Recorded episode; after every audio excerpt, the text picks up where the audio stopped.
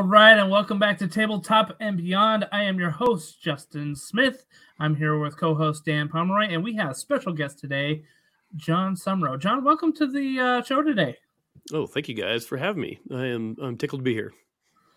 Uh, I'm glad that we were able to do this. We had kind of a series of setbacks that we planned to do this like a month ago or something like that, but you know, I, I think something had happened, and I went to a catacon, and I think you went to another con, and now we find ourselves here in mid-April, but that's okay. We we um, we just let it age like a fine wine, maybe, right? Exactly, exactly. I thought you were at yeah, Adepticon. I, uh, oh, did I, say Adepticon? I went to a Adepticon, not a catacon. I, I get those two confused up. Yes, Adepticon. That's where I went um, in uh, late uh, March, which was really good. So uh, but yes, uh, John, well, again, welcome to the show. Uh, Sumrow will probably refer to you more as that because that is the easier Googleified name uh, to find our guest out there. He is an RPG, uh, tabletop RPG artist. He has done uh, some major publications, including a lot for Chaosium, Call of Cthulhu, Pendragon, um, to name just a few. Have you done RuneQuest as well? I, I assume. Um, I can confirm that the ink is not dry on the contract, but yeah, I sounds like I'm okay. going to be doing a, a, couple of dragons for one of their their their supplements coming out. Um, yeah, later this year, probably early next year. I'm get, I, I don't know what the timeline is, but yeah, I literally they want me to do some dragons, so that's on deck. So that's awesome. So, Very excited about uh, that. Yeah, we're excited to talk to you about all of this because I I feel like um uh, there's a lot of RPG artists out there, but you are very prominent within the tabletop RPG industry. And uh, I think that you've got a lot to offer our listeners and maybe even some of those artists out there who are thinking how to break into the industry itself and, and check things out. Or uh, we have a lot of writers that listen to the show and like what, what it's like um, hiring an RPG artist for some of your work and things like that. So uh, we we are excited to hear you talk and and uh, you know just kind of go through go through the artist business in the RPG world. So before we get to that though, we need to talk about our Geek Week. So Dan, how was your Geek Week? Pretty geeky. I'm sorry I haven't been on the show in quite a while. We, you know, everybody's been busy as usual.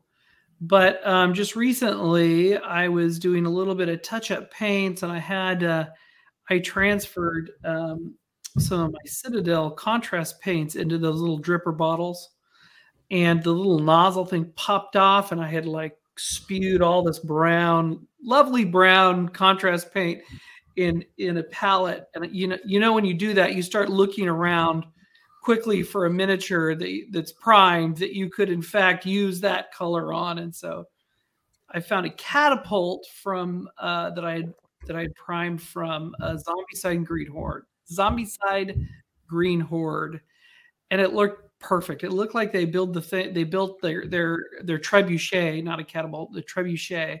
Looks like they built it out of ra- railroad ties. It left this nice brown and oily greasy and like any nerd, I looked and went, well, now I have one painted mini out of this box of about 60 minis.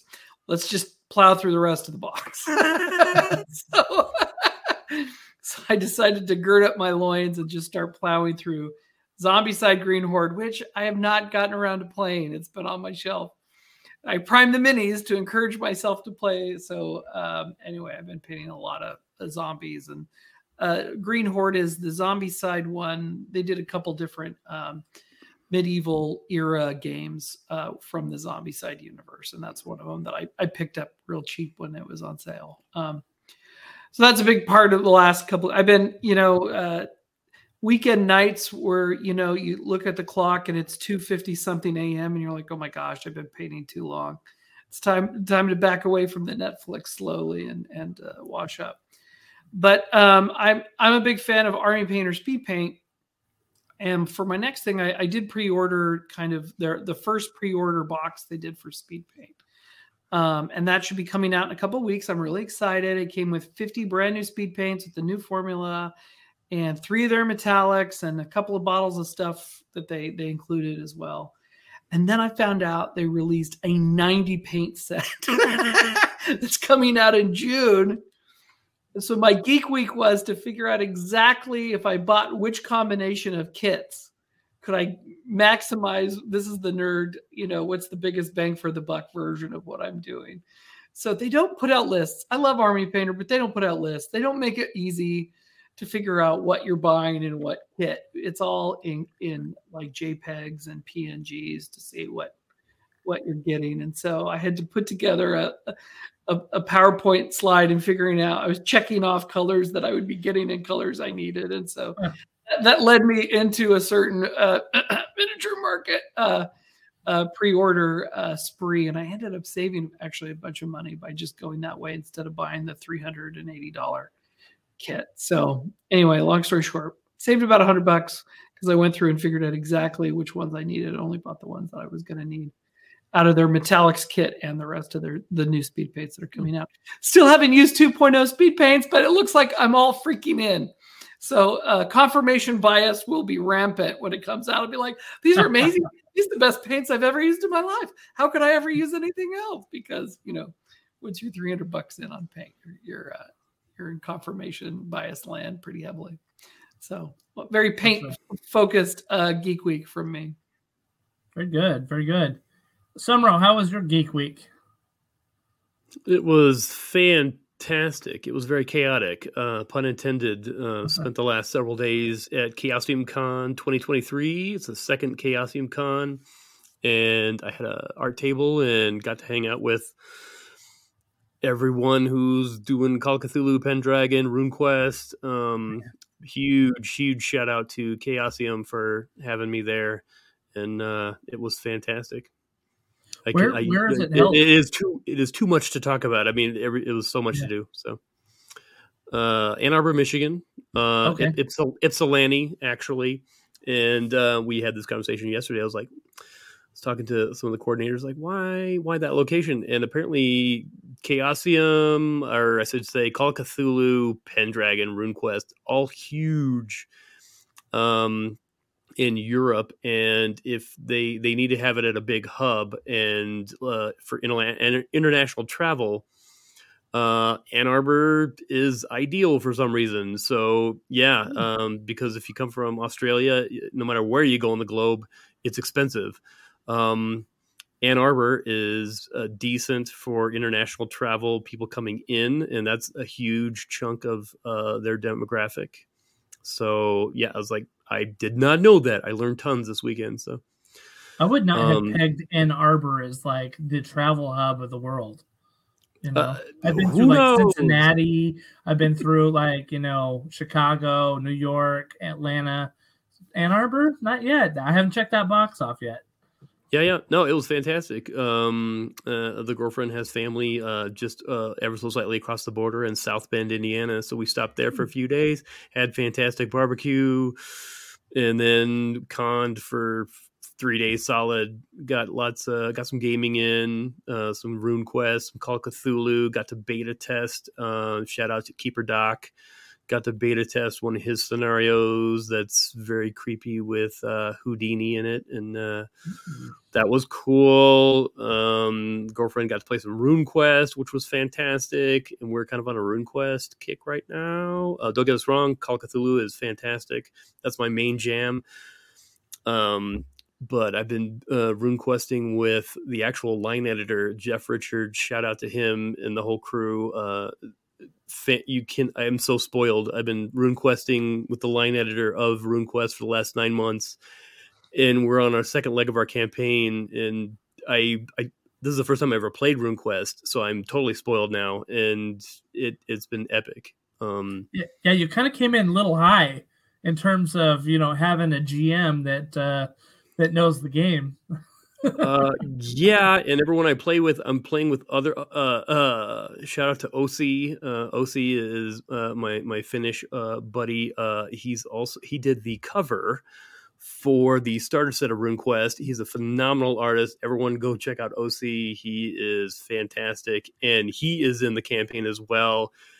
It has been oh, I am over the moon with that campaign that we were working on. It's uh, we're going into our second leg next at the end of this month actually, and I can tell you, um, yeah, it is fantastic. I, I, I, when I got invited to the game, I was like, holy crap, I'm going to be in the same campaign as the guy who did the cover for the starter set. I'm fangirling on OC. I'm like, uh, I love your art, sir. Um, I just got the, I just got the, uh, the, the weapons and gear book and you did the you know he's got stuff in there he he did the cover i'm like come on man I, i'm a I am kid in a candy store, and I'm I'm just like pinching myself. Is this real? Am I, am I really?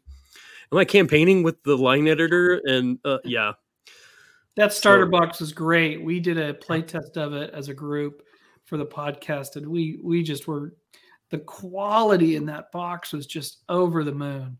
I, I, Art, I, game, everything.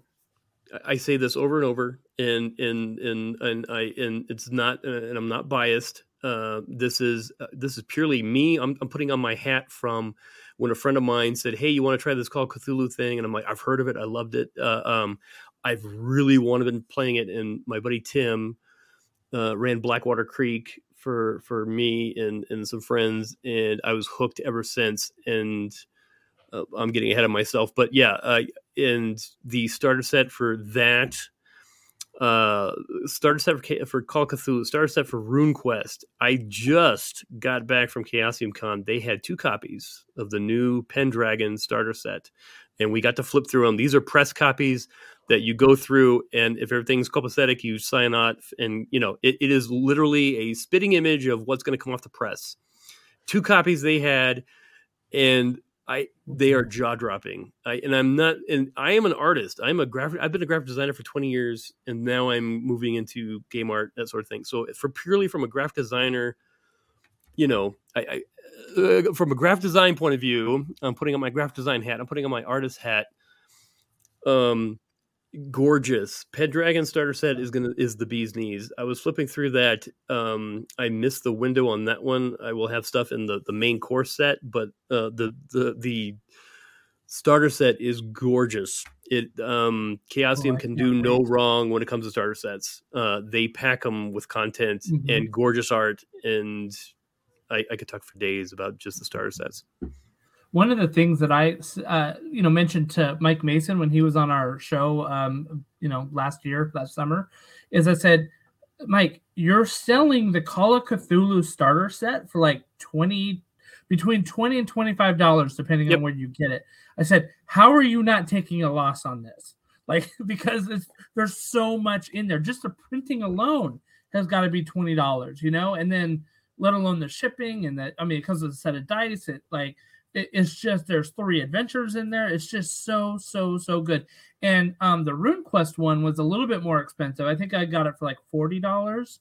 Um, but you want to talk about heft in a starter set? Like, I mean, the maps and the character sheets and all the stuff. I mean, it is just like jam packed. Like you like it's like you take off the the saran wrap and it's like bursting with like content. Like it's, it wants to explode out of the box.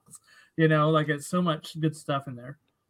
Yeah, the RuneQuest star set. Um, again, between the the Call of Cthulhu star set, RuneQuest star set, they they set.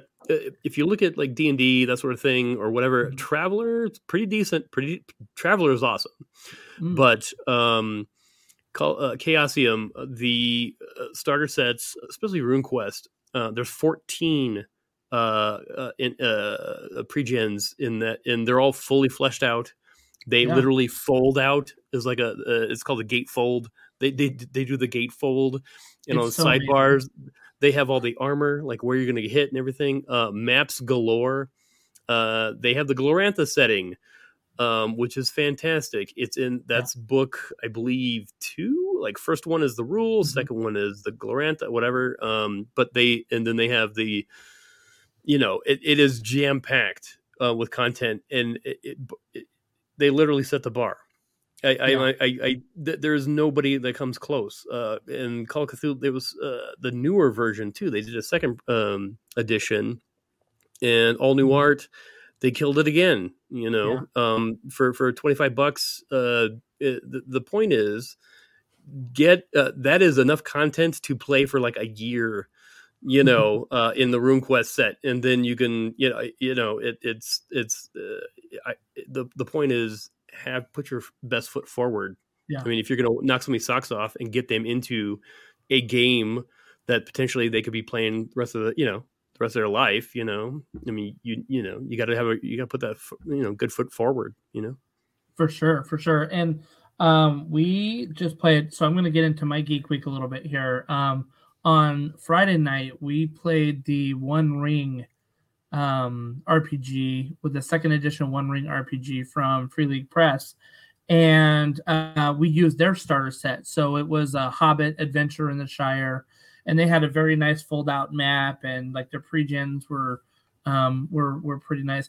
I will say that I feel like the content and the quality of Chaosium is unrivaled in the industry in their starter sets, and the the close second would be Free League because we've seen the um, Aliens RPG set, um, the starter set that they have for that, um, which is really really good, and then we also got the One Ring one, and um, I've got to jump into my Zweihander starter set. Um, I hear that that's um, pretty good as well.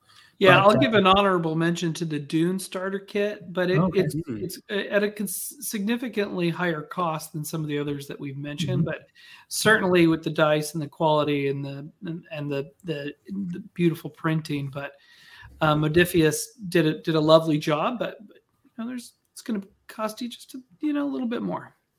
My my point that I've always said that I think makes Chaosium stand apart with their starter sets is actually the solo adventures that they put in there. Um, because if you're brand new to the system, you're kind of like like what's the feel of this? What's the like what's the feel of the setting? Like what's the you know how does the pace of game work? Like how do these roles work? And you can read something and intellectually understand how it works, but until you play it in a game, sometimes you don't get a good feel of the flow or the or the feeling that you get um, especially for like a horror game right? You want that feeling of like oh my gosh things are just getting worse you know? And and the solo adventures that they put in there both chaosium and runequest and i will say even more for runequest for me because i played call of cthulhu a couple of times before i started to run it um, but runequest i had never played before and so to play the solo quest I got a great feeling of like, what is this Glorantha setting that I'm in? How do these tribes work? How do these runes work? And you know, you got to just do this fun solo kind of, um, you know, choose your own adventure style RPG. And it was great fun for like two hours that I did, like just by playing with myself, like just like you know, um, rolling dice and you know looking up looking up like oh i failed that one what's to happen now right and i you know, go to that next one. And um, it was just great. And then when I finished it, I said, I am confident that I can run this starter set adventure with my friends, you know, because I did that solo adventure. So that really, in my opinion, just makes Chaosium like above and beyond when it comes to their products. Yeah, no, and exactly. And the uh, they echo the themes too in the mm-hmm. solos. Mm-hmm. If that's a huge thing. Um, when I went through the, you know, I got the starter set for RuneQuest, and you go through it, and one of the key themes is honor.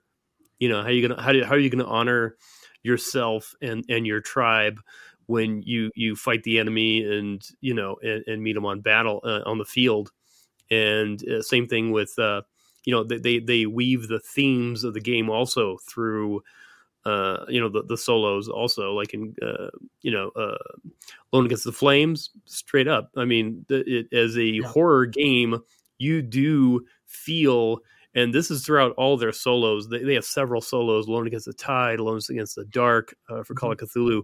All of them play on claustrophobia, being alone against the, the the things that are coming to you know to scare you and that it, it, enforces that those themes of horror which is fantastic. I mean you're like you're literally evading or doing this that and the other and like yeah it's just you and the elements or just you and the monster and it, they're great. We have um a patreon for the pod- podcast that we that we put out and one of the things that we offer um, is monthly uh, kind of monthly RPG adventures that we write. You know, sometimes it's going to be D&D 5e, sometimes it's uh, uh, Shadow of the Demon Lord, and other times it's going to be Call of Cthulhu. Like we're just going to kind of put out a bunch of different flavors. The one that I'm working on for Call of Cthulhu is a solo adventure that I'm calling Alone Against the Mind.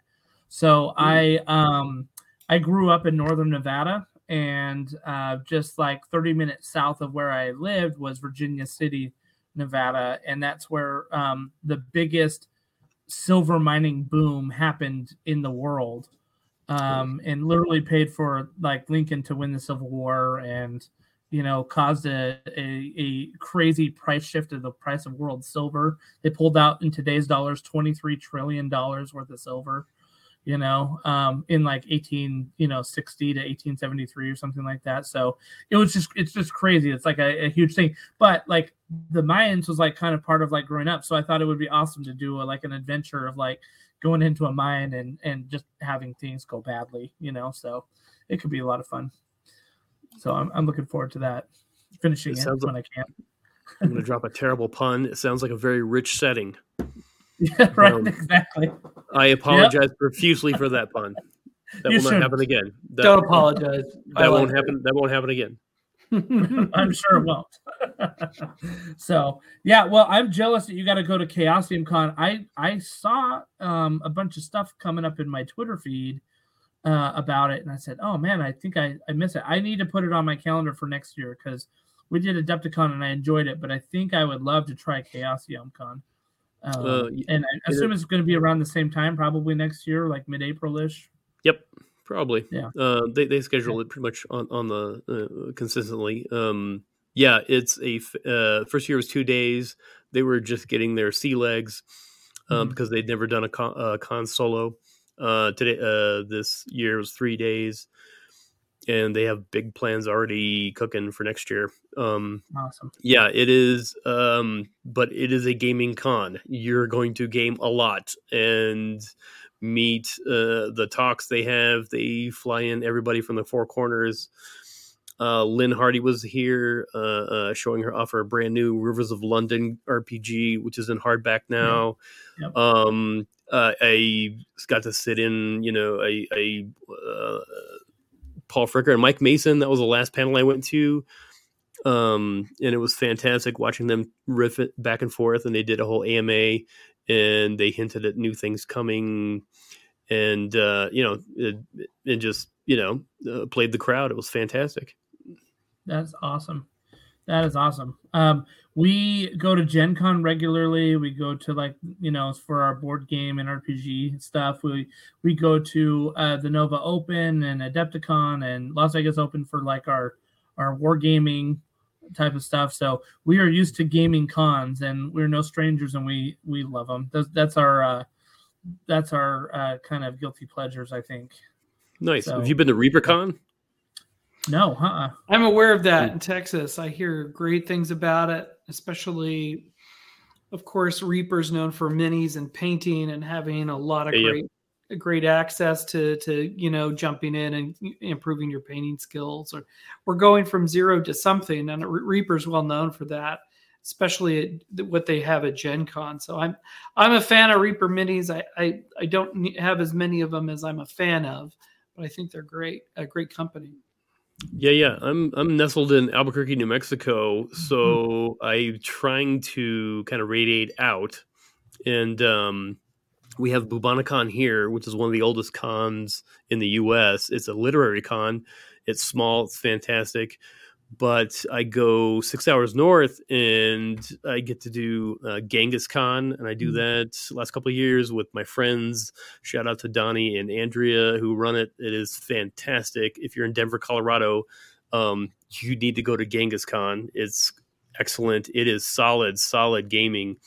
And I bumped into one of the reps for um, a ReaperCon uh, last year at GenghisCon, and he's all, "You need to come out. It's very mm. art focused. It's it's all about people getting their paint on with minis, and it's very artist leaning. And I did not expect that. Um, hmm. and I am I do a little Frostgrave. I do a little, you know, that's the most miniature kind of stuff I do. Um, I'm not a huge mini guy, but I don't get me wrong, I love them. I just need to get into it and find time to actually play more Frostgrave. Um, but you know, I, I yeah, um, I've been uh, I've been told uh, this past weekend, multiple people came out of the woodwork and said, "You need to go to ReaperCon." It's it's, and I'm like, okay, well, it, you know, after the third person at Chaos, like, go to ReaperCon. It's art. It's artist centric. It's a guy. You know, people who are trying to better, you know, get good at, at painting, and it's very art leaning. And I'm like, okay, that's you sold me. So yeah, I, awesome. I, I, I have not gone, but I'm I'm down because you know it's it'll be a drive, but I think it'd be it'd be cool. I'll try. I'll try. I'll try that. We all need to figure out how to get on the professional con circuit. You know, like like get sponsors that we can put on our car, or like our shirts or tattoos or something like that that will pay for us to just go around and do cons. That would be pretty good. make, make content. Make content. Uh, yeah, uh, right. Yeah. I, I, had this conversation with Jeff Richard, the line editor of, and shout out to Jeff. He's fantastic. Thank you for everything. Uh, Chaosium has been ridiculously kind to me. Um, and uh, I had this conversation with him like yesterday or Saturday, I think it was. And uh, he's like, "How you doing?" And you know, he stopped by the booth, and I'm like, "I am doing fantastic. I set a new record." And he goes, "Good." And then I'm like, the goal. I had this conversation with the girlfriend. The goal. She comes with me. We have a high old time. We game. I sell my art, and we get a weekend of fun, like gaming and selling art, meeting people. Uh, met tons of new people, and that's. And I had this conversation more than once with with, with Jeff. I was like, um, that's the goal: is when what you do and what you love will fuel you and get you it becomes the same thing. It becomes like a lifestyle. It becomes like that's the thing. When the thing you love pays for itself mm-hmm. and, and propels you forward, you know you've done the right thing. You know. Yeah. So. Yeah. For sure. For sure. great. Well, it sounds like a very geeky week for all of us, especially you, Sumrow. So I'm I'm I'm super jelly.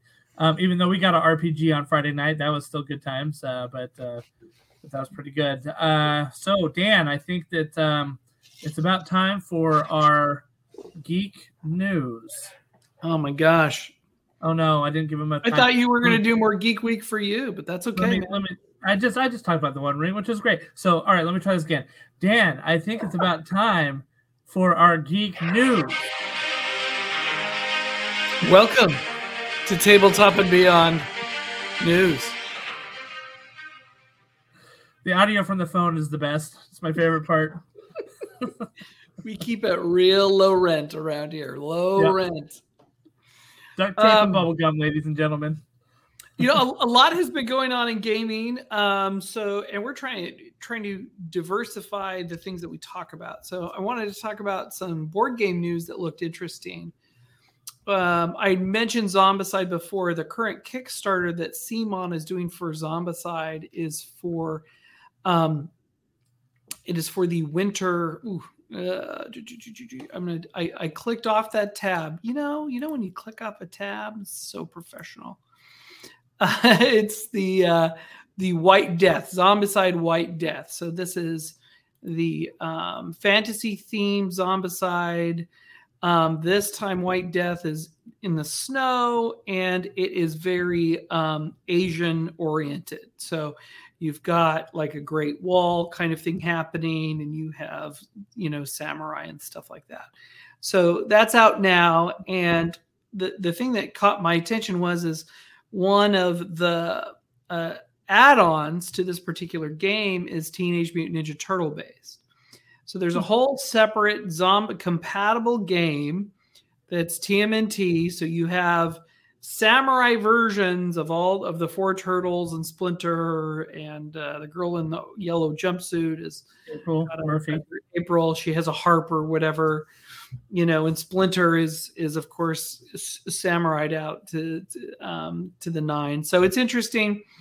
Uh, CMON is really is like, okay, now we're gonna have the Teenage Mutant Ninja Turtles time travel into an alternate universe to fight zombies in Asia in medieval times sign me up. Sounds great. So it sounds like, it sounds like it sounds like Teenage Mutant Ninja Turtles three Lost in Time. Literally yeah, like the plot of that it's movie. All sorts of just. Sometimes I love it when it's just a huge blender of random crap in a game, and somehow it all makes sense. So if you're interested, go on to Kickstarter. They've got a video for the basic game, as well as the TMNT. At the the, the it's a standalone fifty dollar game that, that is one of the uh, one of the rewards. It's part of that Kickstarter. Cool. So it's interesting stuff. Um, also, in competitive tabletop news, um, there is a Magic the Gathering rare and bizarre Chaos Orb that is going to go on auction. When a Chaos Orb card that's going to go on op- auction for ten ten thousand dollars, and because it's in perfect mint condition. Now, this was a card that was banned back in 1994. It was part of the original alpha release of the game. But while you played the game, you would pick up the card and you would drop it and if it landed face up and hit the other guy's stuff, you would automatically kill it and it would kill itself. So this card got banned really fast. But first of all, it was banned, it was alpha. And if you had one and you played it, it meant you were picking it up and dropping it on a regular basis. So um, the stuff that happens in Magic the Gathering never ceases to amaze me there's it, it, it's just like gaming dialed up to 11 in very strange ways and, and what happens in magic the gathering seeps out and affects other things and, and let's not forget if it wasn't for magic the gathering d&d would never have been financially rescued by wizards of the coast so um, as, as much as it's weird, we, we owe them we owe them the, the gamer congressional medal of honor for keeping D&D alive. so uh, Sumrow, have you ever done any art for Magic the Gathering? And I mean, they have. I mean, they're famous for their art stuff. Um. Oh my God, I wish. Um. that is. Uh, no, I have not. Um. That is uh, on my bucket list. It is highly competitive. Mm-hmm. Um. And uh, yeah, I I had a fantastic. I, I, keep using the word fantastic. I had an amazing um, portfolio review. It was two years ago. Uh, I'm going to give a shout out to uh, Aaron B. Miller. He's done over a hundred Magic the Gathering cards, and oh. I was curious. Uh, do I know any friends? I was on the Facebooks and the things and the social medias. I was like, do I know? I was just getting my traction, and I knew I was not ready, but I I, I plan ahead and I was like on you know social medias, who do I know who can give me at least like an idea of what the process is? Um, because they stopped doing their submission email. I believe there was a thing. I'm not that familiar with the whole process, so I was like, okay, how do you, how do you, how do you where am I at? You know, what are we doing? And uh, a good friend of mine uh, on the internet, Kat Roberts. She tagged Aaron Miller, who she didn't know at the time was um, he's on my he's on my top. I, I I think his art is fantastic. He is um, totally an idol and a, secret mentor. I'm like I, I, I follow this guy. I study what he does. Um, his technique is he's an oil painter. I mean, what more do you want? I, I love mm-hmm. oils. Mm-hmm. Um, and he's fantastic. I, I saw the Midgard. I, I, talk circuitously. Sorry, I, will get a point here and here uh, I saw his Midgard cover for um, Kobold Press, and it was like a Griffin Rider full plate. And I'm like, what? Who is this dude? And I saw that piece, and I was like, oh, that's oils. Okay, well, okay, you know. Wow. And that, I was hooked on his art from ever since. Um, and uh, so my friend, I was just I was just being silly on Facebook or whatever, and I'm like, who do I know? How do I get in? Blah blah blah. And my friend Kat tagged him. Aaron will know, and he chimed in and I'm like, what are you doing? And he chimed in. He go, yeah, what do you want to know? And then wow. the next thing I know, he's all, we DM'd each other and we'll say, well, I'll give you like an hour or so portfolio review. This is lockdown, mind you. This is right after lockdown happened. And um, he was the nicest guy on the planet. You can meet your heroes. I've been wanting to go to his, his illustration workshop forever. Um, it just haven't the stars haven't aligned, um, and they took this year off. Uh, I believe they're going to come back next year. I am definitely going to get out there and check out his uh, a workshop and paint for a week. Um, he gave me one like it was like an hour and a half via Zoom. Out of the goodness of his heart, he was super wow. nice, and uh, he's all these two pieces are awesome go in that direction, dump that, and then uh, and he and he was very kind. He's all, "How hard do you want this?" And I'm like, "Um, I'm I'm trying to be a pro, sir. Just hit me, you know." Yeah. You, you know, rip off the band-aid. I don't I don't care. I'm, I've been a graphic designer for 20 years. Nothing you say will hurt me. you know, suits yeah. in a meeting will tell you exactly what they feel about your work. You know, so n- nothing you can say can. I, I, get it. I'm trying to be a pro. You know, um, hit me he gave me an hour and a half of straight no bs um you know the, these two pieces are if you just did that style you'd be fine. You need to dump the humor because magic the gathering wizards does they do some humor but if you're trying to get in they don't want the humor thing. And i tend to have happy-go-lucky i like humor in my art and i don't think i can i, I don't think i can get rid of that totally. Um and he goes you should probably be getting work already. And i'm like yeah i at the time we we talked yeah i just got my toehold in chaosium and i'm working on my first eight pieces blah blah blah. And he goes yeah you're right about where you need to be and um, work on your anatomy and go back to school blah blah blah and i'll see you in two years. You probably you, you'll probably get there. And Wow. yeah and That's two, amazing. two years later i still haven't got a card but I have not tried to bust into that. Um, Yeah. We'll am, blame COVID on all that crap. yeah, right. Uh, and and my career has been, you know, it's uh, it's my own path, and I'm not trying to put the pedal to the metal or anything to get into this. So, uh, uh, Magic the Gathering, everybody wants to do a card or a Mhm. ten or a hundred, you know, and I get it. Um, but I, I'm kind of a genre. I like horror. I like sci-fi, you know, and that's fine. Um, uh, give me, you know, a year or two, and I'll, I'll try to get a card. But um, at the same time, I'm quite happy doing work for Chaosium. Um, uh, they are. It, it's very emotional for me. I went from uh, you know, just trying to better my work to all of a sudden, uh, you know, I got in and they gave me, I can take as much work as I want. Uh, you know, I, I, I just need to, you know, knuckle down and the faster I go, the more they will throw cool things at me. And I, I you know, great. it's, it's now just a matter of, um, trying to pick and choose my proper, what, what do you take? What do you say no to? um, you know, it's hard turning down projects. Um, that's a huge thing, but you need to, at the end of the day, it needs to be a good fit for what you do. If it's, you know, you can't just take everything. Uh, it needs to be a really good fit um, for both you and the client. I mean, if it's a good fit, you're going to do your best work. They're going to get your best work, and you're both happy. You know, don't take Yeah. stuff you don't want to do. You know, I, I it was a real mess with your head moment. They pitched me uh, a lot of Lynne Hardy, uh, sent me an email and said, "Hey, can you do Rivers of London?" And I'm like, I just came off of Cults of K- uh, Cults of Cthulhu, and I'm like, um, I and we just talked about this yesterday. I'm like, I'm so sorry I turned down your project, but it's not a good fit for me. YA uh, urban fantasy Mhm. is kind of in my wheelhouse, but it's not my straight dope. I mean, I like I like horror. I like things that explode. You know, I like Cthulhu and WW2. That sounds like fant. I'd love to do some, you know, WW2 or you know, Cthulhu or you know, I don't know. I mean, I, I like monsters and things. So Yeah, you gotta you have to fuel your niche. You know, it's like um, you have to draw inspiration from the work that you're doing. Otherwise, you get disengaged Yeah. from it, and you Yeah. you don't want to be punching a clock in in the arts. You, you know, you lose you lose the drama.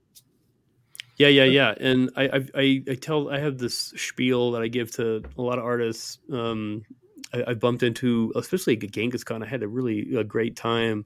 Met a couple of new people who wanted to break in, and I, you know, I tell them over and over, uh, don't do everything. You can't. You, you have to pick your time. You have to pick, and it, you're, you're, if it's not a good fit, pass that project and do a personal piece and it sounds counterintuitive but if you do a personal piece of something you really love and it's it it will show in the piece because you liked it and um and if that just goes in your portfolio and you don't get a dollar right guess what? You are one portfolio p- piece closer to your dream job. Yeah, and that's a better fit for you than doing uh, this one gal um a couple years ago she goes well i'm always swamped doing pokemon cards for my you know does drawings for my friends. It does make money.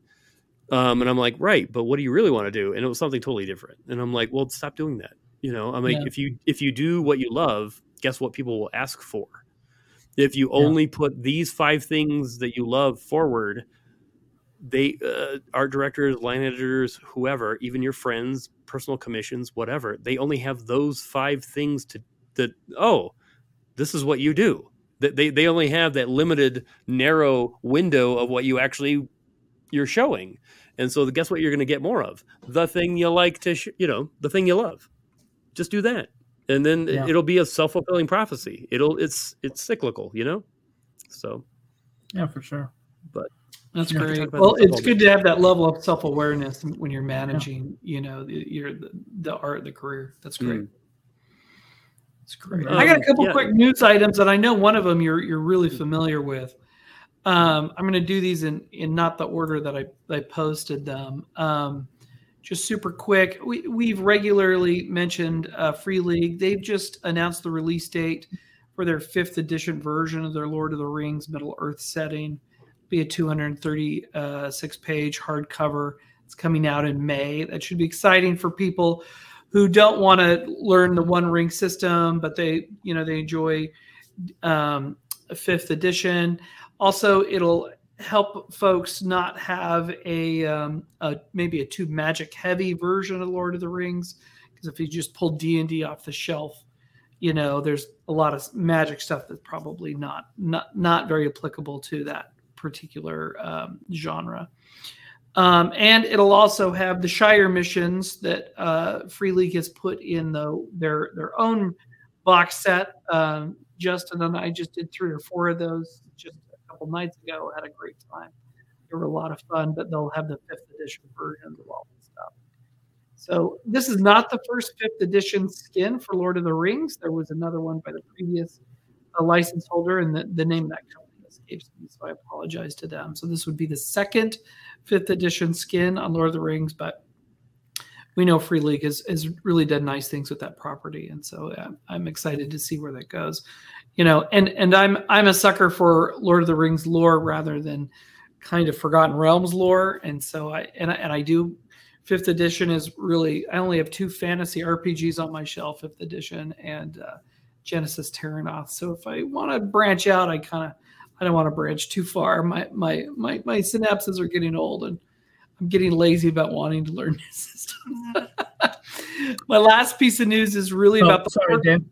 Let me, oh, let me just say this real quick. I did put out on Twitter today, kind of like a an initial review of like uh, the One Ring that we did, you know, and just kind of some of the pros and cons that I put out there. I put one of the pros as I thought was the One Ring system. I thought it was great. It was so easy yeah. to pick up and learn.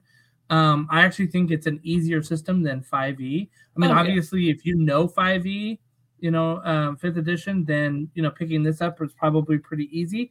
But if you've never picked up an RPG before, I would choose the One Ring over probably Lord of the Rings role playing in the fifth edition. Um, I, I would I I would agree with you. Yeah. I think it is it is a it's a very it's much more streamlined than than D and D is, and D and D is customized to itself to D and D needs to be good at being D and D.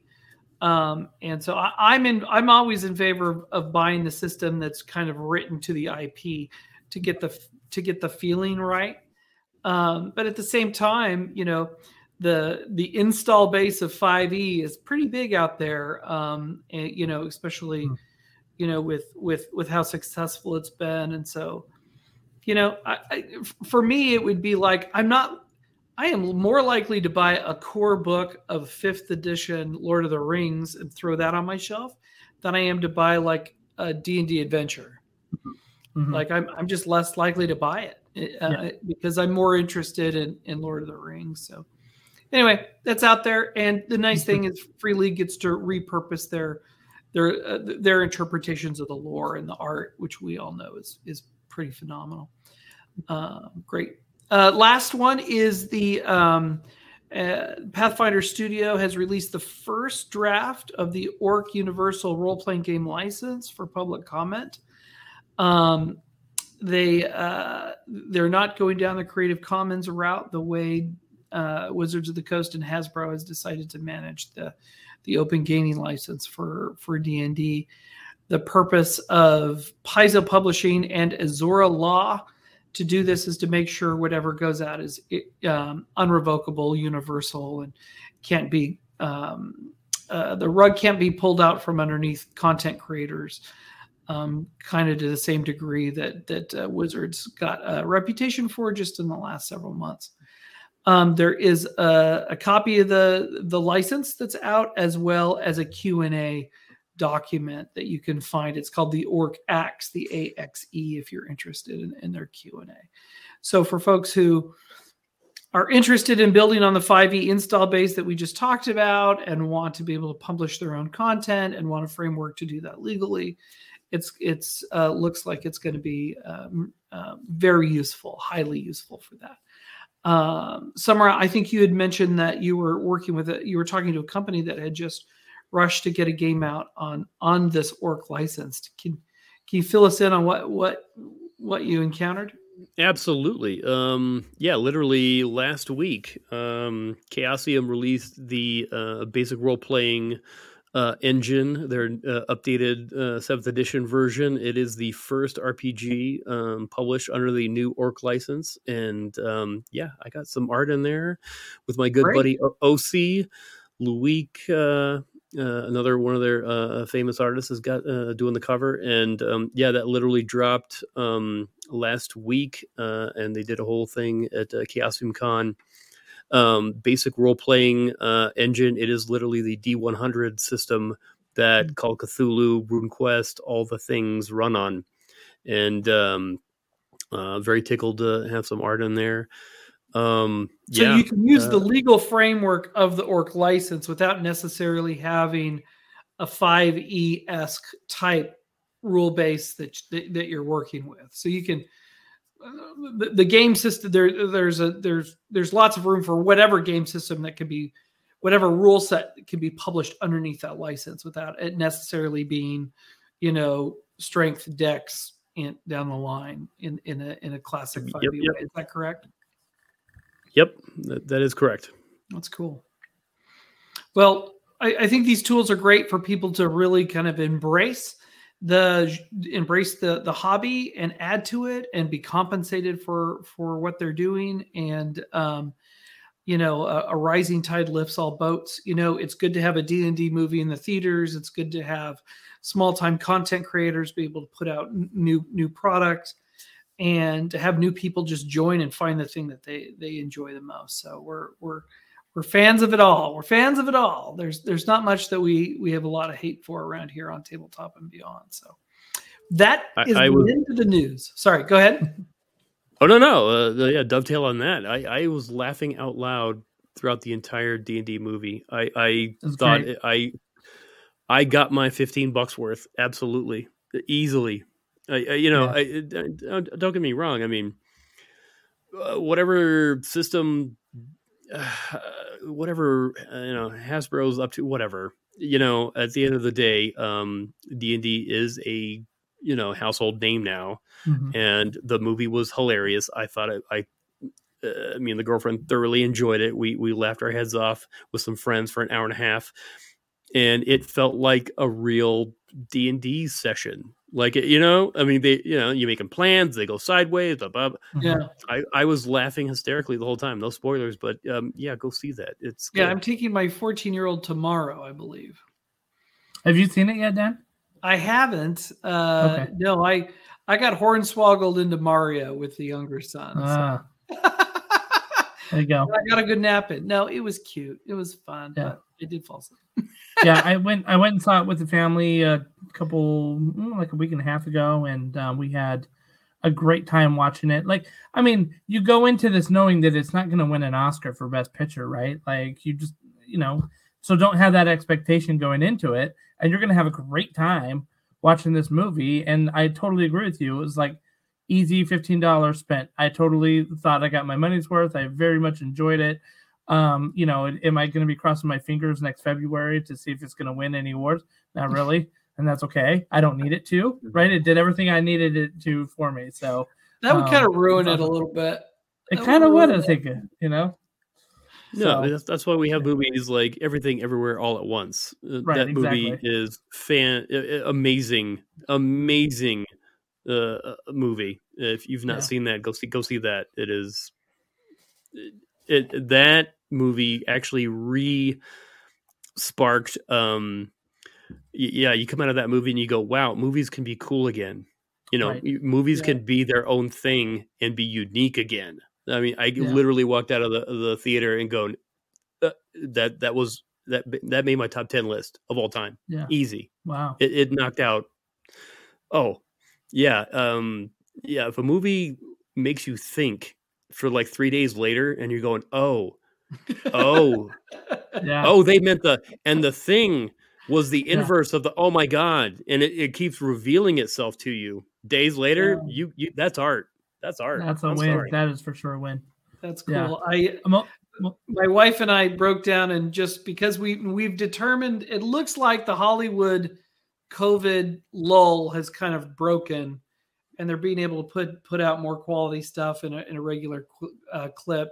We just did the season passes for Alamo Drafthouse. I don't know if you guys have Alamo mm. Drafthouse. It's like yeah, yeah, we have. yeah mm-hmm. we, we bought the the twenty bucks a month per person. You could go watch one movie every day for a month. Uh, they know they're making their money on food for you anyway. So uh, I'm looking forward to getting caught up on that, which comes to the cinema and, and getting out of the house. And um, you know, I, streaming has been great, and I like the pause button because I, I there's plenty of things you can get done with the pause button, but at the same time, it's it, sitting in a cinema is a is is its own special experience that I, I, I think is it has its own important entertainment value. Yeah, for sure. Cool. For sure. Cool, cool, cool, cool. Well, thank you for the news, Dan. We appreciate it. You bet. Um, a lot of a lot of good stuff coming out. Um, so let's get to our main topic, which is you, Sumrow. Like you are our main topic today. So uh, as we talked about before, uh, we'd like to kind of get to know how you've gotten into the industry, like what you what, what challenges you've kind of faced, what you've what you've sort of had to overcome like you know what like what what has um, been your experience being an artist in the rpg community what your background is how did how did you get into it like all of that kind of stuff um, you've talked a lot about different things and and that's how our conversational podcast kind of goes already but why don't you why don't we start from kind of the beginning like you decided at one point to be an artist you said that you were a graphic artist for like 20 years what mm-hmm. kind of made you want to be an artist? It was always just kind of a natural inclination. Did you kind of stumble into it? And then, you know, how did that translate into game art? Yeah, yeah. Um, uh, I've always been an artist um, since I can remember. Um, uh, you know, drawing monsters and and making masks and and mm-hmm.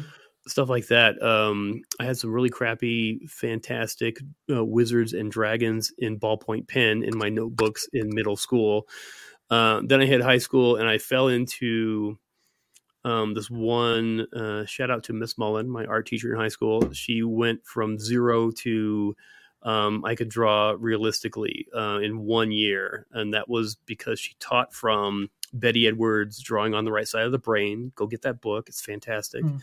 The science in it, or the understanding of how the brain works, is slightly different now. It's not as we we know much more about you know how the brain works now, uh, but the the whole left brain right th- brain thing as a metaphor still holds up. Um, that's how you learn how to draw. Go get that book.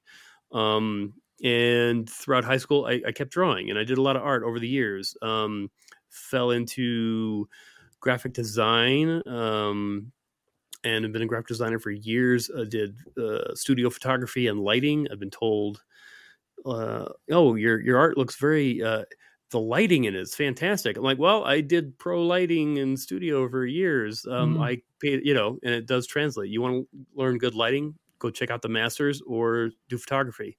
Uh, yeah. It all applies. But um, well, yeah, sorry. Let me just let me just say something real quick.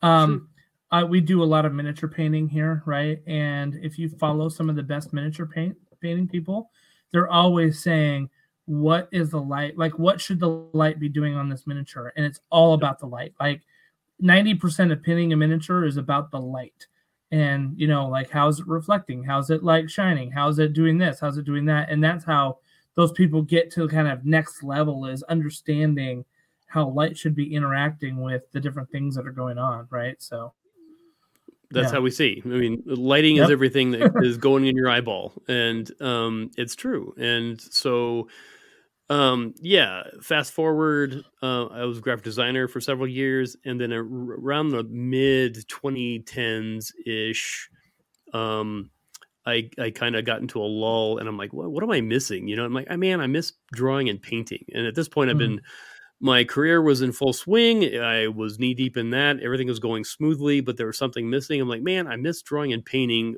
I there was, a, you know, I had to get my career going as a graphic designer. That's a very safe bet, right? Mm-hmm. Um, and uh, that's a whole other topic for another, a whole nother discussion. yeah. I got into graphic design at a very interesting time, right when lead type was disappearing and digital was taking over. So mm. I've seen I've seen it all. Um, yeah. Not to toot my own horn, but it was just a very interesting time. I've seen everything go digital, and that was interesting. And now we're doing it again with all kinds of new technologies that are taking over. Right. Anyway, so anyway, I, I so I dabbled a while. I played around, and uh, pop culture T-shirts were just starting to break through and become a, become a thing.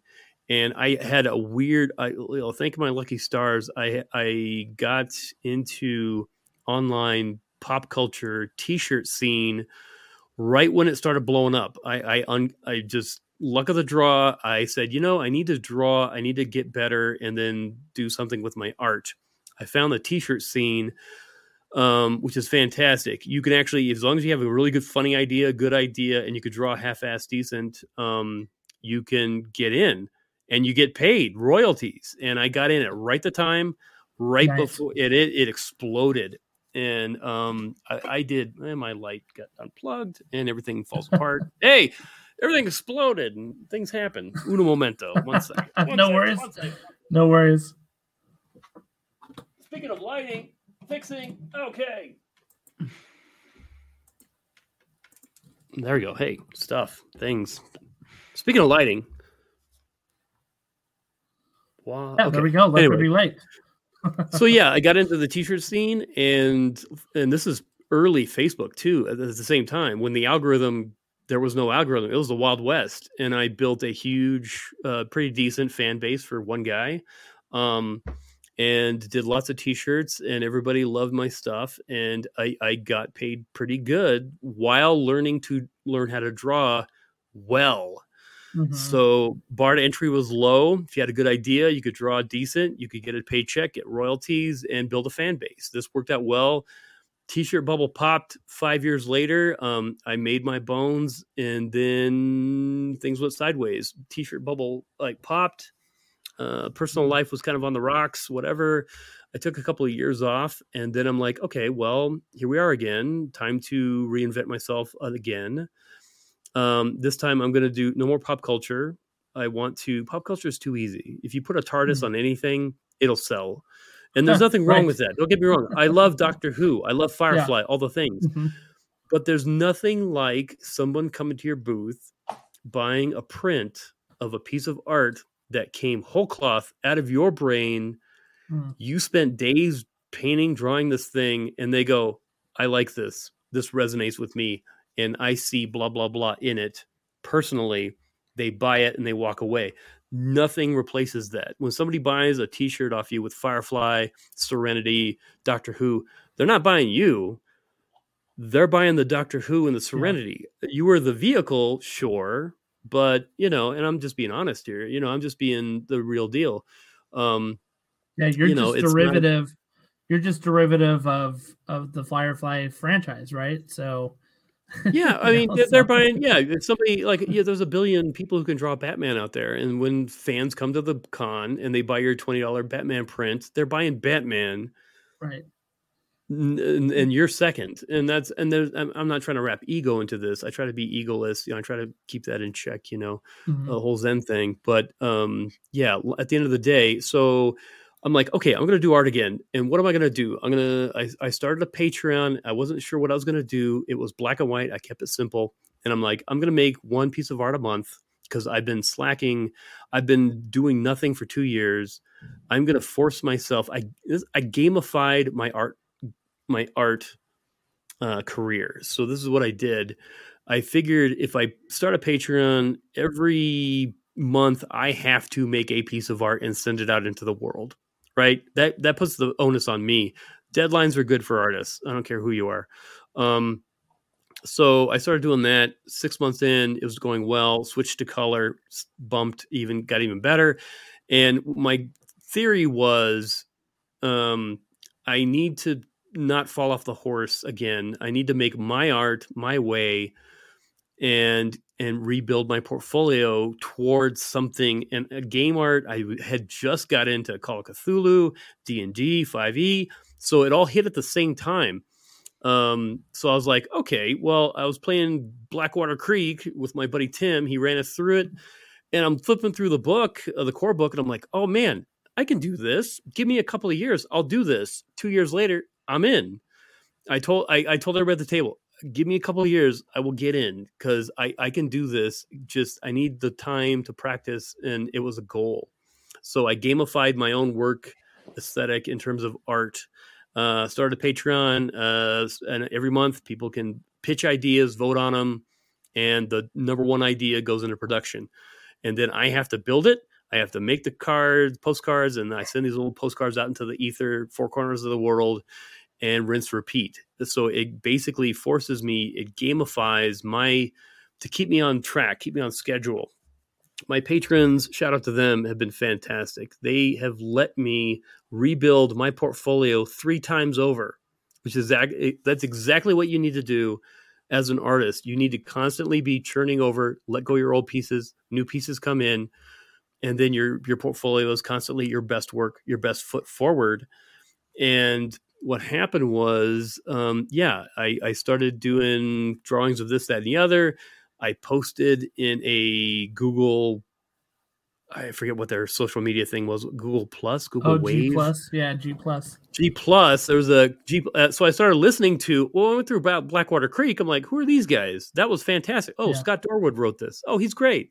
Oh, they have a podcast. I started listening to their good friends of Jackson Elias, to learn how to play Call of Cthulhu and be a better keeper, you know, and GM. Yeah. And then I'm like, man, I'm gonna draw this this this dark young blah blah spoiler. Um, and I dropped it. Uh, the experience I drew my character experiencing Blackwater Creek, blah blah blah, and I posted it in the G plus. And they go, "Hey, that's awesome! You you want our zine?" I'm like, "Hell yeah, sure!" and that and that's yeah. how the rest is the rest is history. I started doing artwork for their zine. I got invited to games. Uh, they like my art. They invited me to some play testing, and so then I got into a couple games with Scott Dorward and and Paul Fricker was a fan. Matt Sanderson got to know them just by submitting art to their zine.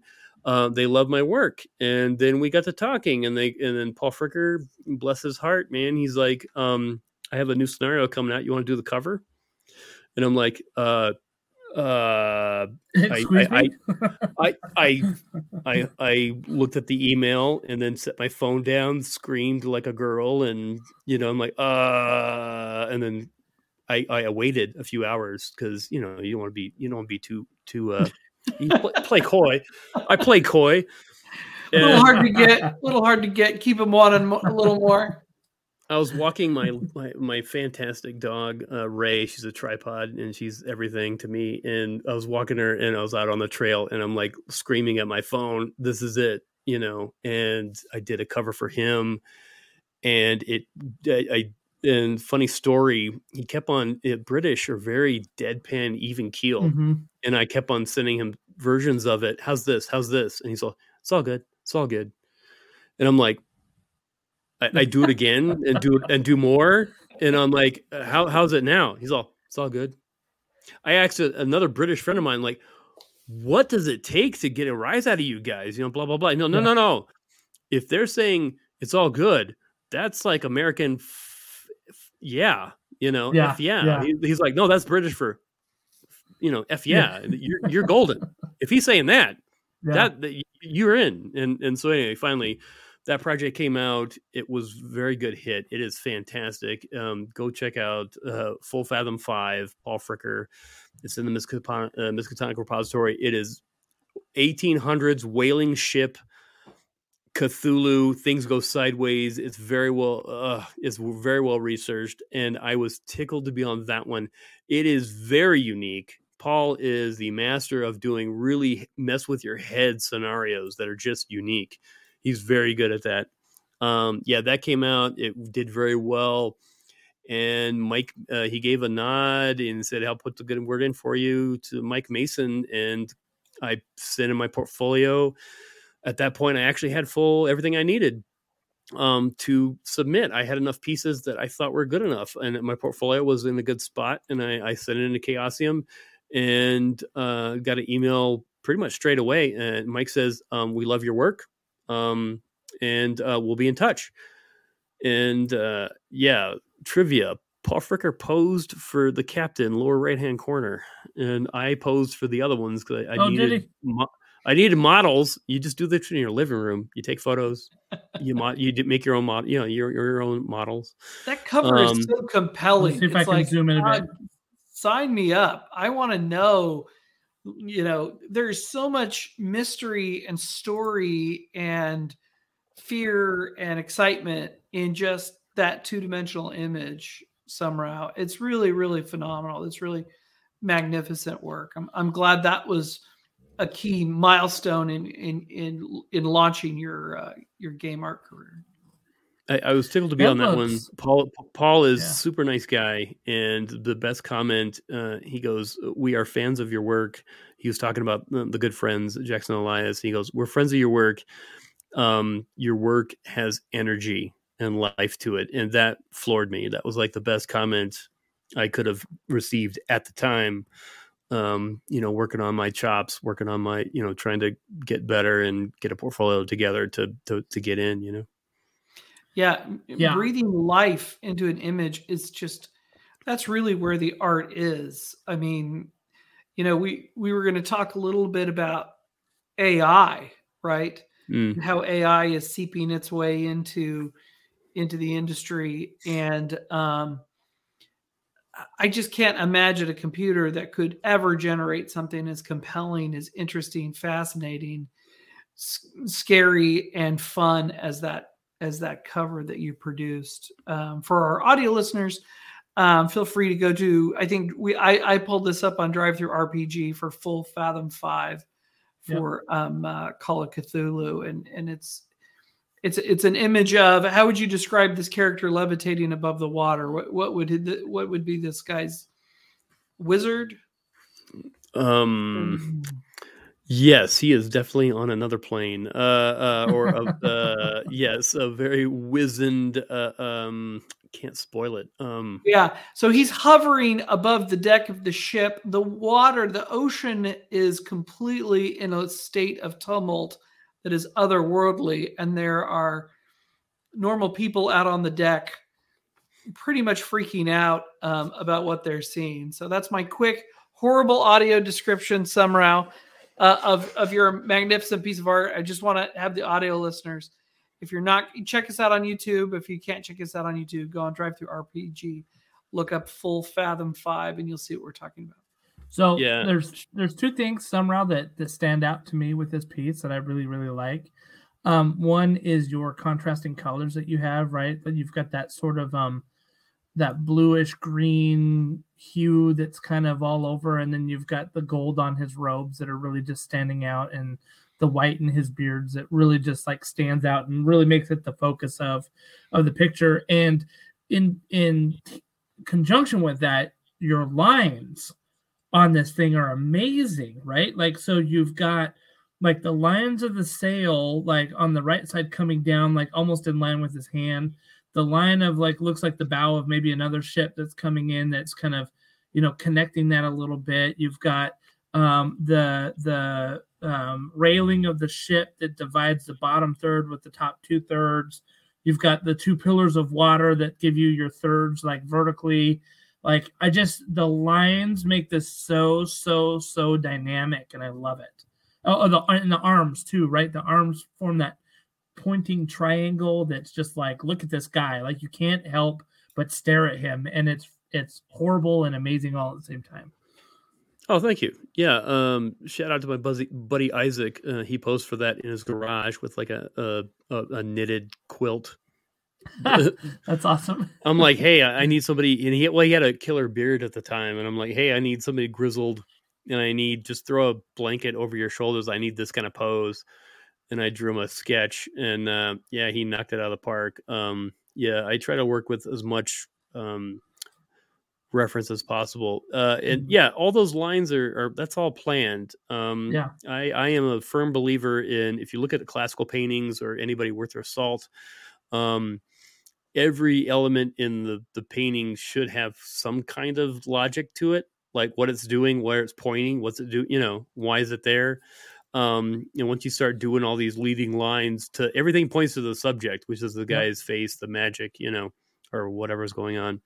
Um, uh, it's kind of symmetrical. I'm not thrilled about a perfectly symmetrical piece, but this this one, I mean, Frazetta did a lot of symmetrical stuff. Uh, it, it's fine, um, Right. for what it is. If you need that, you can't beat a nice, you know, uh, uh, pyramid shaped uh, composition.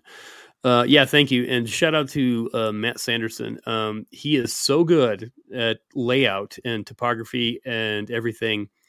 The font he chose com- perfectly. When I saw it, when they finally sent to me the final copy of what the cover was gonna with all the type on it, um, Matt did it, and he literally uh, the the the font echoes the knots in the rope on all the rigging and that floored me. I saw it immediately and i knew you know that you he, he he's worth his salt totally. He earned his salt on that one because that was Yeah. such a small detail it ties the whole thing together. It, everything is thought out. There's no you know is is yeah he earned his salt on that one. That, that was fantastic. Well, the way he curved the text too, right? The typography there Hmm. almost matches the curve and the magic that is also going on between you know this this sorcerer's hands. You know, I'm going to call him the sorcerer. You know, so you've got kind of that bow, and it just really feels very um um organic together, and it's really nice. Yeah, very nice. Yeah, that Um, was like kind of a kind of a different yeah, piece. I tried to keep a limited palette on that one. I, I wasn't too comfortable doing a lot of different crazy colors at the time, and it Mhm. felt like keeping it kind of uh, uh, aquas and like a kind of like a, mm, a yellow ochre kind of gold kind of thing. Um, it saved my sanity working on the thing because it kept my palette in check. It was one less thing to deal with. Um, uh, trying to you know knock this out of the park, and I, I it, it was very well received. I could not be happier. Yeah, it's awesome. So this was your first official Call of Cthulhu uh, artwork that you did. Um, uh, official, unofficial. It is Okay. Miskatonic. Yes, it actually goes through the Miskatonic repository. It is official. Um, Yep. it is not like published like straight from Chaosium, but yeah, Sure. it was my. I, I was over the moon to be working with Paul Fricker, you know, the guy who wrote the mechanics for seventh edition. Yep. Uh, yeah, and he's a good friend. I I I, I consider him a very good friend these days, and um, I'm happy to work with that whole crew anytime. Uh, good friends with Jackson Elias. Uh, they are fantastic. That's awesome. Um, let's talk about some of your other work that you do. Let me pull up your uh, your website for those who would like to follow along at home listening. You can go to johnsumrow.com. That's J O H N S U M R O W.com. And uh, let me pull it up here because it is a excellent website to go and check out some of the latest stuff that he has done. Um, so I assume these three pieces. I know that I remember this one on the left, "Awaken the Bones," because um, shortly after I had contacted you about coming on the podcast, you had put it out on Twitter saying, "Hey, what do y'all think?" I think it was for your Patreon that you were working on, or maybe it was. Uh, yeah, it, I, I just remember thinking that is very um it feels super um rune questy to me right Oh, nice. Yeah, yeah. I, I don't know if it was or if it was just your patreon but I, I i really really enjoy it it's a it's kind of a necromancer woman that's uh bringing life to a skeleton and there's like swirling green mist that's entering the skeleton it's very um uh very magic heavy and i love it Yeah, that's actually a girlfriend post for that one. I was quite tickled to um, uh, have her on board, and it's like, you know, hey, um, you want to you want to delve into some necromancy? And she's all, yeah, of course. So uh, yeah, and I went with a yeah, it, it's it's quite fun to put your your your your, loved ones and your friends and everything in in the pieces. It, it's it's super fun. Yeah, the top row. That's the girlfriend on the left. That's my dog Ray. She's a tripod. She's amazing. And awesome. my my patrons all, hey, you should do Ray in space. I'm like, okay. And then my buddy John Cox, uh, he does this killer Santa Claus every year, and and he's all, you know, I'm like, one day I'm gonna make you a wizard, man. I tell you the stars aligned this past Christmas. I'm like, you got it. Your beard is kicking. It's bumping. I need to do a winter uh, card for my patrons. Come on over. We spent a half an hour shooting the Shinola and, um, I put a ten dollar shop light in front of them on a tripod. Lit oh, it. very good. Yeah. Oh, you can do amazing things with very simple lighting. It doesn't take much. Um, we shot a couple pictures on my phone. I had everything I needed, and then a couple weeks later, um, that was easily one of my best received Christmas cards. So, um, and it, it's one of my uh, favorite pieces.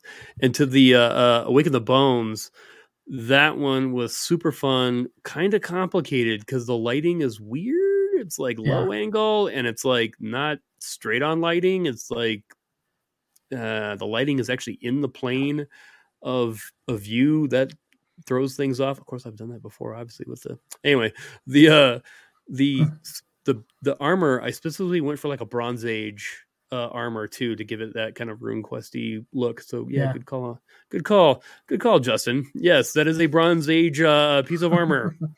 right.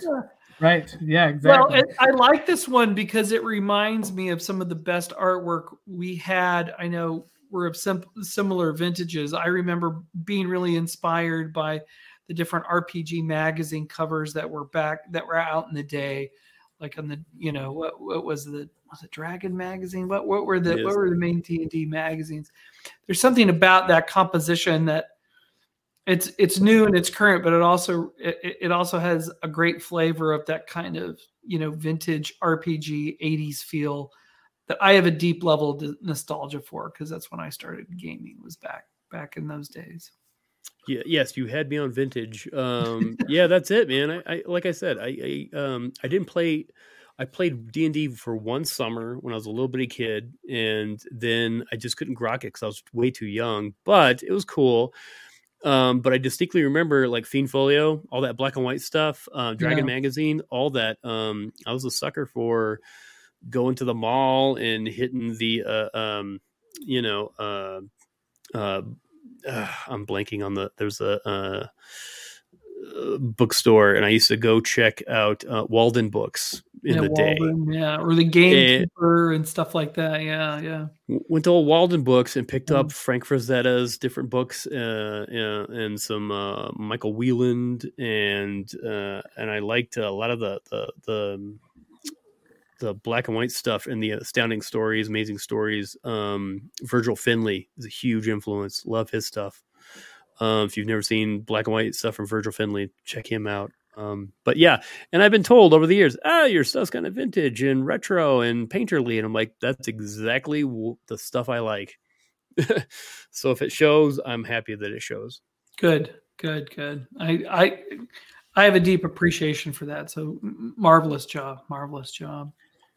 So one of the one of the questions I have for you is, um, and I think you, you, I think you partially answered this already, but um, maybe things have changed a little bit um, since you started getting into sort of doing art for you and then art for gaming.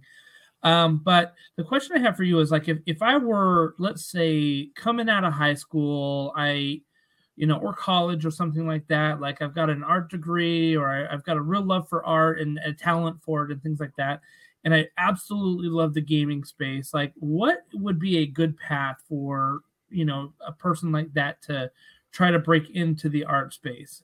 Um, I know you said you've got your Patreon, um, which I assume it's uh, patreon.com slash John Sumrow or what, Correct. what, what is your, yeah. yeah, okay. Patreon.com slash John Sumrow. Everybody can go check it out and and uh, sign up for these monthly amazing pieces of art that he puts out because they're ridiculously good. But um, yeah, so so what would you like if you were to give advice to somebody who's like, I, I really want to try to make it in the business? Like, what what would you tell them? Yeah, um, I've had this conversation a few times, and uh, it it kind of gets refined each time. The you kind of want to work back backwards. You want to start um, do what you love and do that all the time. Always be finishing your next piece, whatever that is, and then finish another piece. Um, and you need to build a body of work. And how do you do that? How do you, you know, wrangle all that in when there's so many there's so many options in the world, so many different directions. So I kind of worked backwards, and this is what worked for me is what do I like? Oh, I like games. I like Call of Cthulhu. I like Dungeons and Dragons. Um, I like the art. I, I like I love the Magic the Gathering art. You know, um, some of it's a little too polished for me. I like a little more rough, a little more natural. Um, but it's a game. It's that's what they need, right? But the uh, so figure out what you're what you like to do. That's your starting point, and then you figure out well, what are my goals? And mine were um I, I, think I wrote three goals when I started getting, you know, uh, f- started finishing pieces, putting a portfolio together. You need you need ten solid pieces in a portfolio. They need to be consistent, and they need to be mar- consistency is the biggest thing. So then you go, well, okay, I like this kind of company, or I like this kind of product, I like this kind of work. Find out where who buys that kind of work, or who publishes that kind of work, and then you connect the dots. You move forward with your portfolio and you work backward from the endpoint, which is the goal. And mine was, man, I really like dragons. I like uh, Fantasy Flight board games. I like their, I like Edge of, Edge, Edge of the Empire. I like Call of Cthulhu. Oh my gosh. You're uh, singing my favorite song, my friend. right. So, and I found the endpoints. These are the companies who make the things I like and I play. Um, and and and now uh, my portfolio is moving forward. Always be finishing a new piece and dump, dumping your your least favorite piece. And then over time this is no cakewalk. This takes time. Uh, know that right? It's going to take time. Um, like i said it took me three i had to rebuild my portfolio three times over over time to finally have a body of work that was consistent enough and sellable enough that go a company like chaosium comes along and goes um, what you do that is what we buy and come on in and to find the work. So that's those are two things like find the goals that you want to achieve artistically whatever they are those are the endpoints figure out where you're at those are the starting points and move your portfolio in that direction. And things will change. You might take side quests fine but always be finishing like uh it, it's um man, uh, what is it? That movie? It's uh, um, I'm blanking, but it's uh, what's this? Always be uh, closing. Glengarry Glen Ross, right? Uh, yeah, intense movie, and that yeah.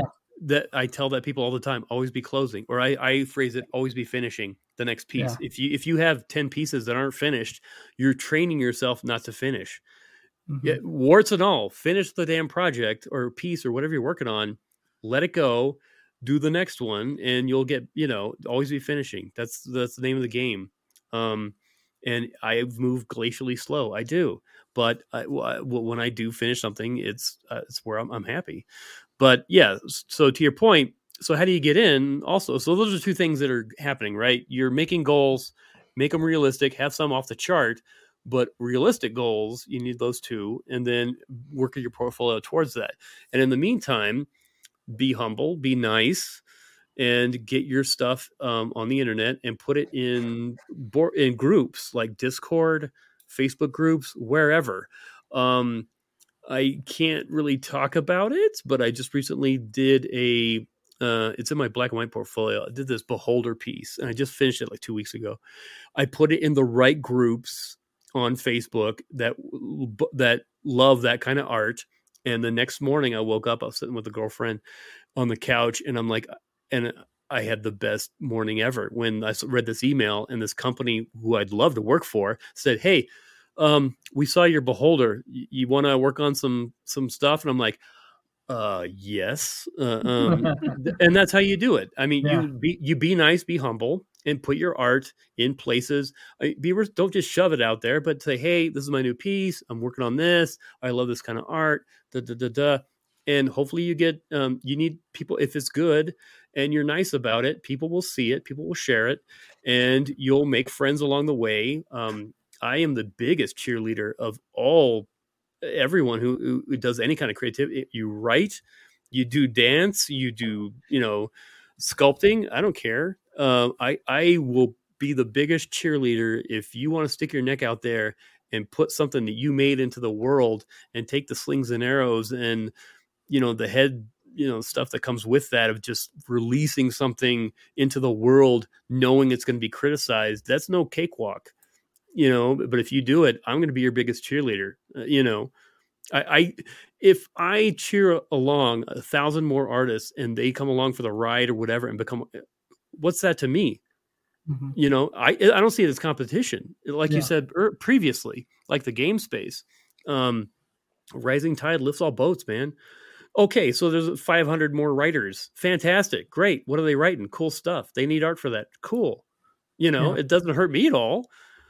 Uh, you know there, if we make the industry better we'll all be working. Yeah i have no qual- i have no problem with that. You know um, all right so a couple questions one sure. um, if i am looking to put my stuff out as an artist um, you, you know you mentioned facebook groups or discord you know channels or something like that um, how effective do you think are platforms like um, DeviantArt or ArtStation? Are are they well used, or are they just kind of a little archaic now? Or like, is it better to go into you know Facebook groups where you know there's active people that you can get more comments on or interaction, or like yeah, groups. Like, uh, groups are way better. Okay. Um. Yeah. I, my my my. Uh, wherever they they wherever people are talking, groups are yeah, good. Okay. Um. Yeah pages are kind of dead. I mean, I have one, mm-hmm. but you know, the algorithm, whatever. Uh, groups are the way to go. Discord. Um, I've gotten emails from uh, editors, art directors on. I had a portfolio on ArtStation, and then they did this whole AI thing, and I was kind of being salty that weekend. I'm like, oh, I'm gonna just delete my portfolio, and I don't really yeah. don't have. At the time, I didn't really have a big presence there anyway. Um, I probably need to get back on there, and I don't know um, but yeah, I can't really speak to DeviantArt. I hmm. had one way back in the day, but I, am not on there. I'm sure it's great. Um, hmm. anywhere that a conversation is going on, that's the key. Um, yeah. Uh, most, I mean, even the bands that I love, I'll go into their their Discord, and mm-hmm. I mean, if I love your damn band, um, and your Discord's cool, uh, shout out to Unleash the Archers. Um, uh, but yeah, uh yeah, a lot of them have like, hey, here's your art channel and post your stuff in there. Be nice. Don't be yeah. spam. Don't be spammy. Just be a human being. That's yeah. a big one. Be a human being. Be nice and post your stuff and talk. To be a member of the community and talk. You know. Yeah. And and that's yeah, I, think, I, yeah. I think some of the pages that they have, right, like DeviantArt, ArtStation, um, what they suffer from is terrible search engines right? Like mm. there's so many people that are putting their stuff up there. You say like, oh, I, would like to see a picture of an elf in uh you know in like a wooded area and you end up getting some just like very off the wall things like it just doesn't seem like either they're tagged very well or they pull from mm. the descriptions very well or you know maybe people just take some art and just slap it up there and don't put any description in there right and so um, it's hard to to get it. And so I feel like where the discussions are, it's it it, it garners more attention and ability for feedback and ability you know ability to kind of promote it just a little bit. Like you said, don't be you know weird about it, but you can still talk about it, being like, hey, this is my thing that I did, and you know hopefully you like it, and you know let me know what you think, kind of thing. So um, it can get the conversation started a little bit more no, way. be a, be a real human. I mean, that's yeah. it. Be a real human. Make comments. Be a member of the community, and and don't be spammy. I mean, right. and build your and build your own community. I mean, I'm trying to build. Uh, I have a Facebook group that's fantastic. They're great. Um, a lot of people post creative things. It's all you know different types of art of all kinds and people are trying to you know share creative things with each other uh, here's a how to, here's something that's cool, here's a new thing on here, blah, blah, blah. Um, I try to post like four or five to one, you know, of creative things, things I find inspiring, how to. I'll share everything that is that gives you a boost to be creative. And then, you know, of course, I'm going to come in when I finish something and I think it's ready for prime time. I'll come in and say, "Hey, this is my latest piece," but I'm I will give way more than I than I, you know, mm-hmm. show because yeah. it, it, again um it, it you need to you need to help everyone along to do whatever they're after because that's the you know and it's been uh aaron miller gave me his time and you can meet your heroes and you can yeah. you know it comes around. You know i don't have no problem spending time um you know i, I if people walk up to my booth at like genghis khan or whatever um and they say hey how do you how, how do i get on your side of the table? I'll tell you exactly how to do it and i'm yeah. like where you at where you're at where's your portfolio what do you got right and then da da da and i'll tell you every i'll tell you my path and what i did to get where i'm at and um, your path is going to be different but this worked for me. You know, if you got a better idea, I'll, I'll listen to you. You know, it's like, yeah. I mean, at the end of the day, though, and, and this is this is the thing is that um, I, I think the competition in different industries or or or you know um, strata of society or whatever happens when um, people feel like they can maybe try to take a shortcut to get up to the front you mm-hmm. know, and someone says, Hey, you cut in line, like, you know, what are you doing type of thing. But, you know, the way that you're talking about how this whole process works, you could tell them the exact path. You could draw out the map for them. The fact is, is they still got to go down and put pen to paper or colored pencil to paper or, you know, like whatever it is, like they still have to go do the work and make their own way, you know, forge it ahead. You can again give them the map of the milestones and you know the way to do things but um, they've got to do it. And so i think that that kind of helps eliminate some of the competition because you feel like hey look if you're going to make it it's because you've probably put in the work. You know you've done the time you've done the effort yeah. you've done this and i'm happy to help you know happy to help consult or provide guidance or you know tell you how i did it but if you if you end up making it, it's because I know you you literally did the legwork, you literally put in the time, you put in the effort, and you should be commended for that, right? Yeah. Well, there's no to your point. There, there's no shortcuts in art, right? Exactly. Uh, you know, I, and and the shortcuts you think are will work. Uh, um, um, that's you're just preventing yourself from from progressing you know? Mm. I, I, resisted doing everybody does this. I'm not you know uh, shattering any illusions here you know? It's like oh everybody like puts people's hands in their pocket you know because you don't want to draw the hand you know? Everybody yeah. does that you know? Uh, or you avoid doing hands feet whatever um, for the longest time. When you finally embrace it and walk into the pain that's like a zen thing. You should walk into the pain and right. you just get it get it over with you know do the hands and guess what once you start doing hands and faces and feet and stuff um, it becomes it, it does get easier over time and then it gets fun like once you i resisted doing people for the longest time because they're so complicated they're so hard spaceships are easy animals mm-hmm. more complicated I, I just did a horse because I needed to. Oh, hey, I need to practice horses. Horses are a pain in the ass, but yeah, horses are horses are tough. But guess what? It's too easy to make them look like camels. If you want to do fantasy art, uh, people and horses are bread and butter. That yeah. is, eh, art directors, can you do a horse? Can you do people? Can you do you know in action? That's that's uh, that's the name of the game. So walk into the pain, do the and once you start getting better at it, they, it becomes fun. It doesn't get easier, but it does. You you reach a certain point where um, it, it's not a chore anymore, and you can say, "Oh wow, I can do this now."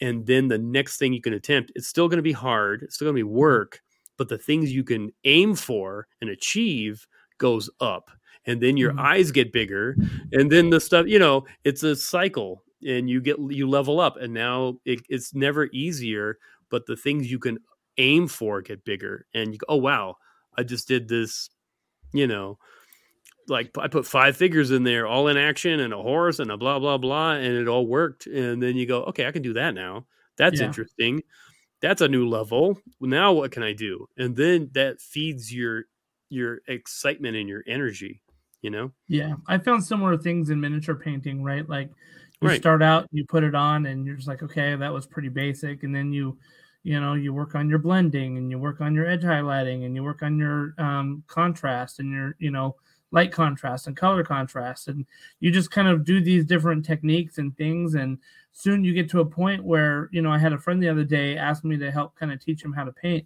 i'm like well you just kind of do that you know what i mean and i'm like i realized i was like that's like I'm, I'm i'm telling him how to do like level three level four stuff and he's at level one you know, and I'm like, mm-hmm. okay, well, you can't just do that. So let's start from the basics. You know what I mean? Because you have sure. to go through and put in the time and, and level yourself up literally um, as, as you go through it. So, um, yeah, and yeah, there's but, the, yeah. and that is a logical progression, right? You start with mm-hmm. the beginning stuff and you level up. Um, but there is a thing to, um, the second you start looking at the stuff you really want to, you know, your, your your heroes, the the level of polish or whatever, the the big time stuff that you love and gravitate toward, when you start aiming for that, um, uh, it it you'd be amazed at how fast and good you get um, when you knuckle down and really try to and that, and that's like a thing right? Like uh, there's a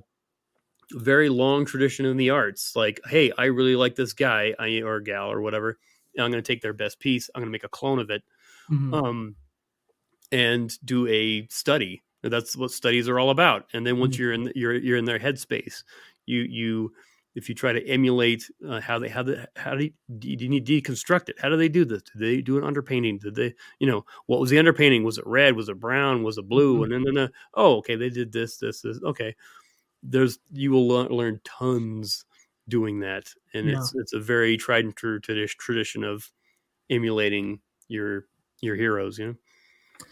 Let me um, ask you uh, kind of one last question, and I don't want to get into anything too personal, so I'm not going to ask you kind of like what you charge for your stuff or what you get paid for your stuff. But if I were new into the industry, right, or let, let me put it this way: if I were writing my own RPG, I wanted to put it out on Kickstarter, right? Like I need some art type of thing what like what kind of price range am I looking for artists in the in this kind of day and age? Like I, I know there's probably a wide spectrum and I'm sure it depends on the type of piece that you're asking for, like a cover art versus like a little figure in a you know in the ledger of a book type of thing. Um, but is there is there any idea that you could give us like if you were looking to get art for your RPG, any any kind of rule of thumb or anything like that? That, that is a huge question. Um, yes, it is. and I don't mind at all talking, you know, money numbers or anything. That doesn't bother me. Uh, in fact, people really should get over the whole mm-hmm. being shy about money and all that. You know, it, it's part of the, it's the business. We, you need yeah. to talk business. Get over it. You know, right, it's fine. Right. It's fine. The, the, the, you know, the, I'm not going to get into conspiracy theories or anything, but the you know the, the higher ups don't want you talking money because that that if you don't, that gives them power and they right. have lever. Like why would? But as from my bottom up uh, approach, I'm like, let's talk about this. Hey, what do you remember? And you know, who cares? I mean, mm-hmm. really, it's business. It's fine. Um, yeah, the problem with your question is it's a good question. The problem is uh, it, it it is so wide and diverse. Like um and I'm talking purely, do you have one person on the cover wielding a sword, or do you have an army of a thousand people on horseback? That is two different things. It's the same image, right. it's the same dimensions. It's eight and a half by eleven or a five if you're doing a small, you know, half size thing or whatever. Yeah. Um, and this is my quandary. Uh, this is everyone's artist quandary. Um, so it's a, a, uh, U.S. postage stamp that's exactly an inch and a half wide by three quarters of an inch tall of a duck in a pond. That oil painting took the guy or gal how long to paint? That's an right. oil painting. That's probably twelve by it's probably twelve by sixteen, or it's an eight by ten or eleven by fourteen, somewhere in there. Probably twelve by sixteen, I'm guessing. Um, they're he, the, for a postage stamp the the final product it's the same size it's a postage stamp but guess what mm-hmm. the actual work and the size is an oil painting of a good you know what i'm saying yeah, so yeah. um yeah uh, covers are all over the map um it depends on it, it all comes down to complexity you know yeah. if somebody says sure. i just need i just need an eyeball on a shield laying in a field blah blah blah with a you know and whatever i mean it all comes down to yeah, it's all the complexity of the piece. Um, uh, and you could probably Google like what a Magic the Gathering card is uh, going for these days. Um, I've heard. Let's just go there. I mean, because that's what everybody wants to know, right? Um, I don't have any current figures. I'm guessing, anecdotally, from what I've heard, this, that, and the other, they're probably like you know six to eight hundred Wow. For starters, yep. I, I, think once you've been there doing them a couple times, I think they go up to past a grand. And if you're somebody of note, it probably goes further up the, I'm guessing maybe around two grand or up. Uh, uh, best guess. I'm sure you can yeah. Google it. But um, for self published, excuse me, um, for a self published independent um, scenario or something like that, it really depends on the complexity of the piece. Um, if you just want like a landscape or something, you know, like four or five hundred dollars for a simple landscape, mm-hmm. for a, for a small time self published cover of a you know scenario or something, um, you start adding figures in there. Um, I usually add about a hundred bucks per figure, you know. So if you get something complex, um, it's yeah. all it's all, and we want a ship and we want an airplane and they're fighting okay. it uh, and I know that's um I'm all over the map, but it literally it. I mean, how it makes is, sense, though, right? Though. It's it's the yeah. quantity of work associated with the yeah. final outcome. Yeah, yeah. Is it, is, it, is it black and white? Is it ink on paper? Is it literally line art? Well, that's a different beast than a oil painting, you know, or a digital. You know, it, it's yeah. there's so many variables. I can't get. I can't tell you. Um, and that's the problem.